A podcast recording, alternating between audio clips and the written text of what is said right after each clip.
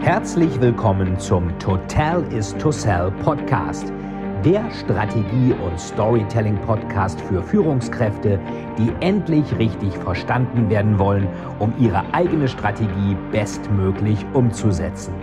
Hier dreht sich alles rund um ihre eigene Story und Strategie für ihr persönliches Happy End. Viel Spaß!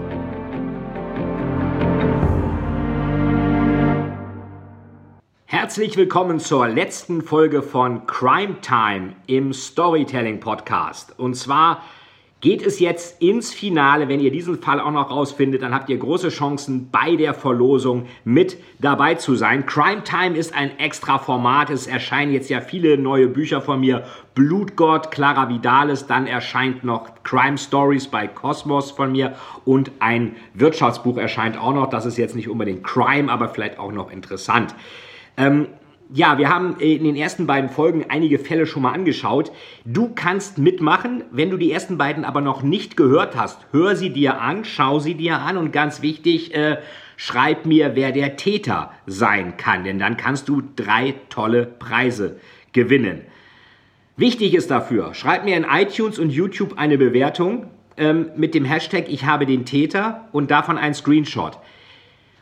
Wenn du den Täter hast, sag mir, wer der Täter ist, schreib mir das mit dem Screenshot zusammen bei LinkedIn, bei Instagram, bei Facebook oder an meine private Adresse, beziehungsweise an meine Adresse, die E-Mail-Adresse, die noch angegeben wird, die info@veit-etzold.de, kennt ja jeder an diese Adresse. Und du kannst natürlich auch noch Fragen stellen in YouTube, in den Kommentaren, die dir weiterhelfen können. Alle, die den Täter gefunden haben, die bekommen eine persönliche Antwort von mir und die können 3 Dinge gewinnen. Der Hauptgewinn ist eine Karte mit Begleitung für die Preview von Blutgott. Blutgott, Clara Vidalis 7, erscheint am 1.4.2020. Und ihr könnt bei der Preview für Blogger und für die Presse dabei sein am 24.3., Dienstag, 24.3., in Berlin, im Berlin Dungeon. Ihr kriegt also nicht nur eine richtig tolle Thriller-Show, meine Frau Saskia wird auch dabei sein, einiges aus der Rechtsmedizin erzählen, sondern ihr bekommt auch noch ein extra gruseliges Programm vom Berlin Dungeon. Das Ganze ist eine geschlossene Veranstaltung, eben nur für Presse, Blogger und Influencer. Ihr habt die Möglichkeit, dabei zu sein. Schickt mir den Täter von allen 3 Folgen. Berlin Dungeon, Dienstag, 24.03.2020. Zweiter Preis, gleich am nächsten Tag. Es erscheint ja noch ein Buch von mir bei Gabal, Wandel kommunizieren. Wenn ich was verändern will, was muss ich dann für eine Story erzählen? Und da gibt es ein Business-Frühstück mit Vortrag von mir und schönem Frühstück danach, organisiert vom Gabal Verlag und dem Axica. Das ist das Frank O'Gary Gebäude am Potsdamer Platz in Berlin. Noch eine Karte mit Begleitung für dieses Business-Frühstück ist einen Tag später, morgens, ich glaube gegen 10 am 25.03., Mittwoch, 25.03.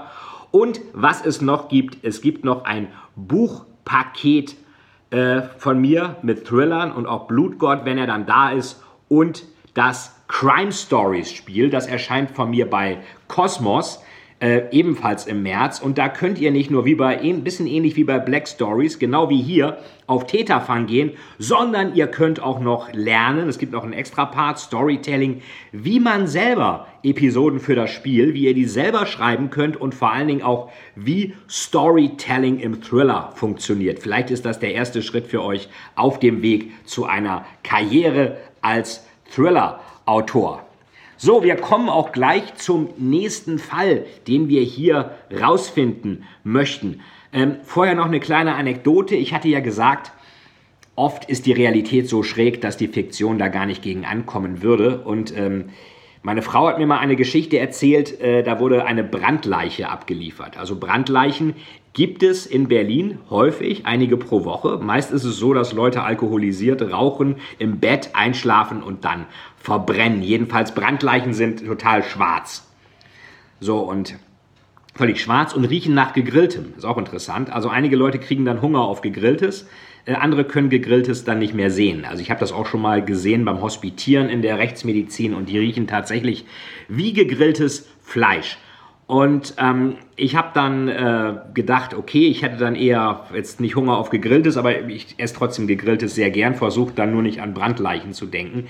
Jedenfalls kam eine Brandleiche in die Rechtsmedizin und dann hieß es, ja, wer ist das denn? Ja, keine Ahnung, die Kripo, die Kriminalpolizei hat die Ausweispapiere. Okay, was machen wir da?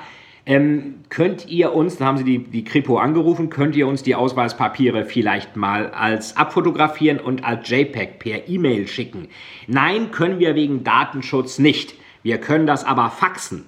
Okay, dann fax doch mal den Personalausweis. Ja gut, das war so schnell dahingesprochen. Jeder weiß wahrscheinlich, wie das aussieht, wenn ich einen Personalausweis mit Foto faxe.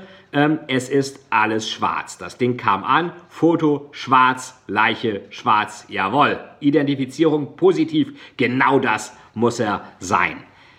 Ja, auch so eine Geschichte, die man sich eigentlich nicht ausdenken kann. Genau wie die Frage, es gibt in der Rechtsmedizin ein CT, wo die Leichen untersucht werden, durchleuchtet werden, ob da Patronen drin sind. Das Gute ist, man kann da so viel Radioaktivität reinhauen für die X-Rays, Röntgenstrahlen, wie man will. Da beschwert sich keiner, da hat auch keiner Folgeschäden. Der TÜV wollte aber, dass da ein Mikrofon eingebaut wird. Warum?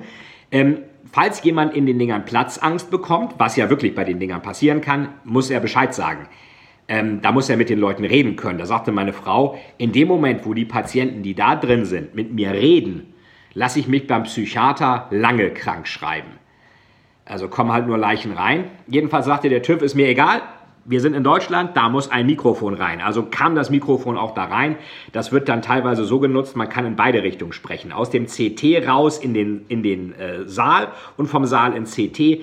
Manchmal wird das dann so gemacht, wenn da irgendjemand im CT gerade eine Leiche da drin hat, dass jemand aus dem Saal ins Mikrofon spricht und sagt. Und dann erschrecken sich die Leute gewaltig. Also ein bisschen was zu lachen gibt es halt dann auch noch.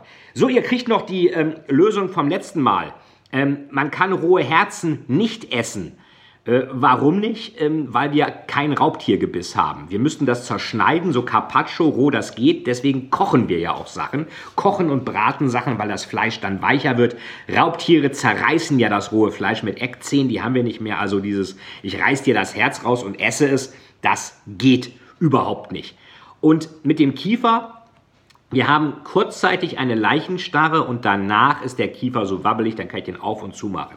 Ich habe das in meinem Buch Todeswächter anders gemacht, als da dann der Täter der Leiche eine Münze unter die Zunge legen wollte, so ein bisschen wie in der griechischen Sage. Da war das natürlich so, dass das so richtig so aufging, dann Münze rein, wieder zu, sodass man schon die Hintergrundmusik hört. Ganz wichtig, Effekte müssen manchmal auch sein. Manchmal verdienen die Leute auch mehr als die Realität. Manchmal verdienen sie, dass ihre Erwartungen auch bestätigt werden. Von daher, Saskia hat geschimpft und gesagt, bei Leichen knirscht der Kiefer nicht. Ich habe gesagt, ist mir egal, der Effekt ist toll, bei mir knirscht der Kiefer. Aber biologisch gesehen knirscht er nicht. So, liebe Ermittler, wir kommen zum letzten Fall. Ein Mann, Klaus W., wird tot in einem Bordell aufgefunden. Der liegt da tot auf dem Bett. Neben ihm liegt eine Perücke. Es gibt auf den ersten Blick keine Anzeichen eines gewalttätigen Todes. Nur einen sehr hohen Alkoholgehalt im Blut. Der riecht auch nach Alkohol. Also alkoholisierte Leichen, die riechen auch. Es gab mal einen Fall, da ist ein besoffener Tourist, wollte sich erbrechen, hat die Notbremse gezogen, damit er draußen sich erbrechen kann und sprang auf die Schiene und dann kam Gegenverkehr an der S-Bahn. Also in der S-Bahn war das und die S-Bahn hat ihn dann praktisch in mehrere Zonen aufgeteilt und da soll wohl der ganze Saal nach Alkohol gerochen haben. Also das riecht man, sehr hoher Alkoholgehalt im Blut und keine Zeichen eines gewaltsamen Todes. Es liegt die Decke noch da, es liegt ein Kissen daneben und eine Perücke. Die ersten Zeugenbefragungen haben ergeben, dass eine Frau im Bordell gesehen wurde, die aber auch sehr bordellartig aussah, die aber noch niemand dort je gesehen hat.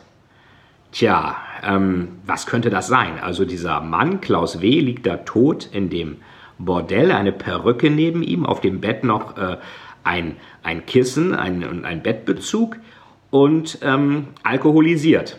Eine Frau, die noch nie gesehen wurde dort. Was könnte der Hintergrund sein? Was hat sich da ereignet? Die Presse ist neugierig, die Öffentlichkeit ist neugierig. Liebe Detectives, macht euren Job und löst diesen Fall ebenfalls. Ich freue mich, dass ihr bei diesem Crime-Podcast in der Crime Week, Crime Time mit dabei wart. Sagt mir gerne auch, ihr wisst, wie es abläuft. Ich habe den Täter, Hashtag, Kritik schreiben, Screen schreiben, Täter schreiben, was Tolles gewinnen, Blutgott-Event, Strategiebuch Gabal, Wandel kommunizieren, Event, Bücherpaket mit Crime Stories von Kosmos.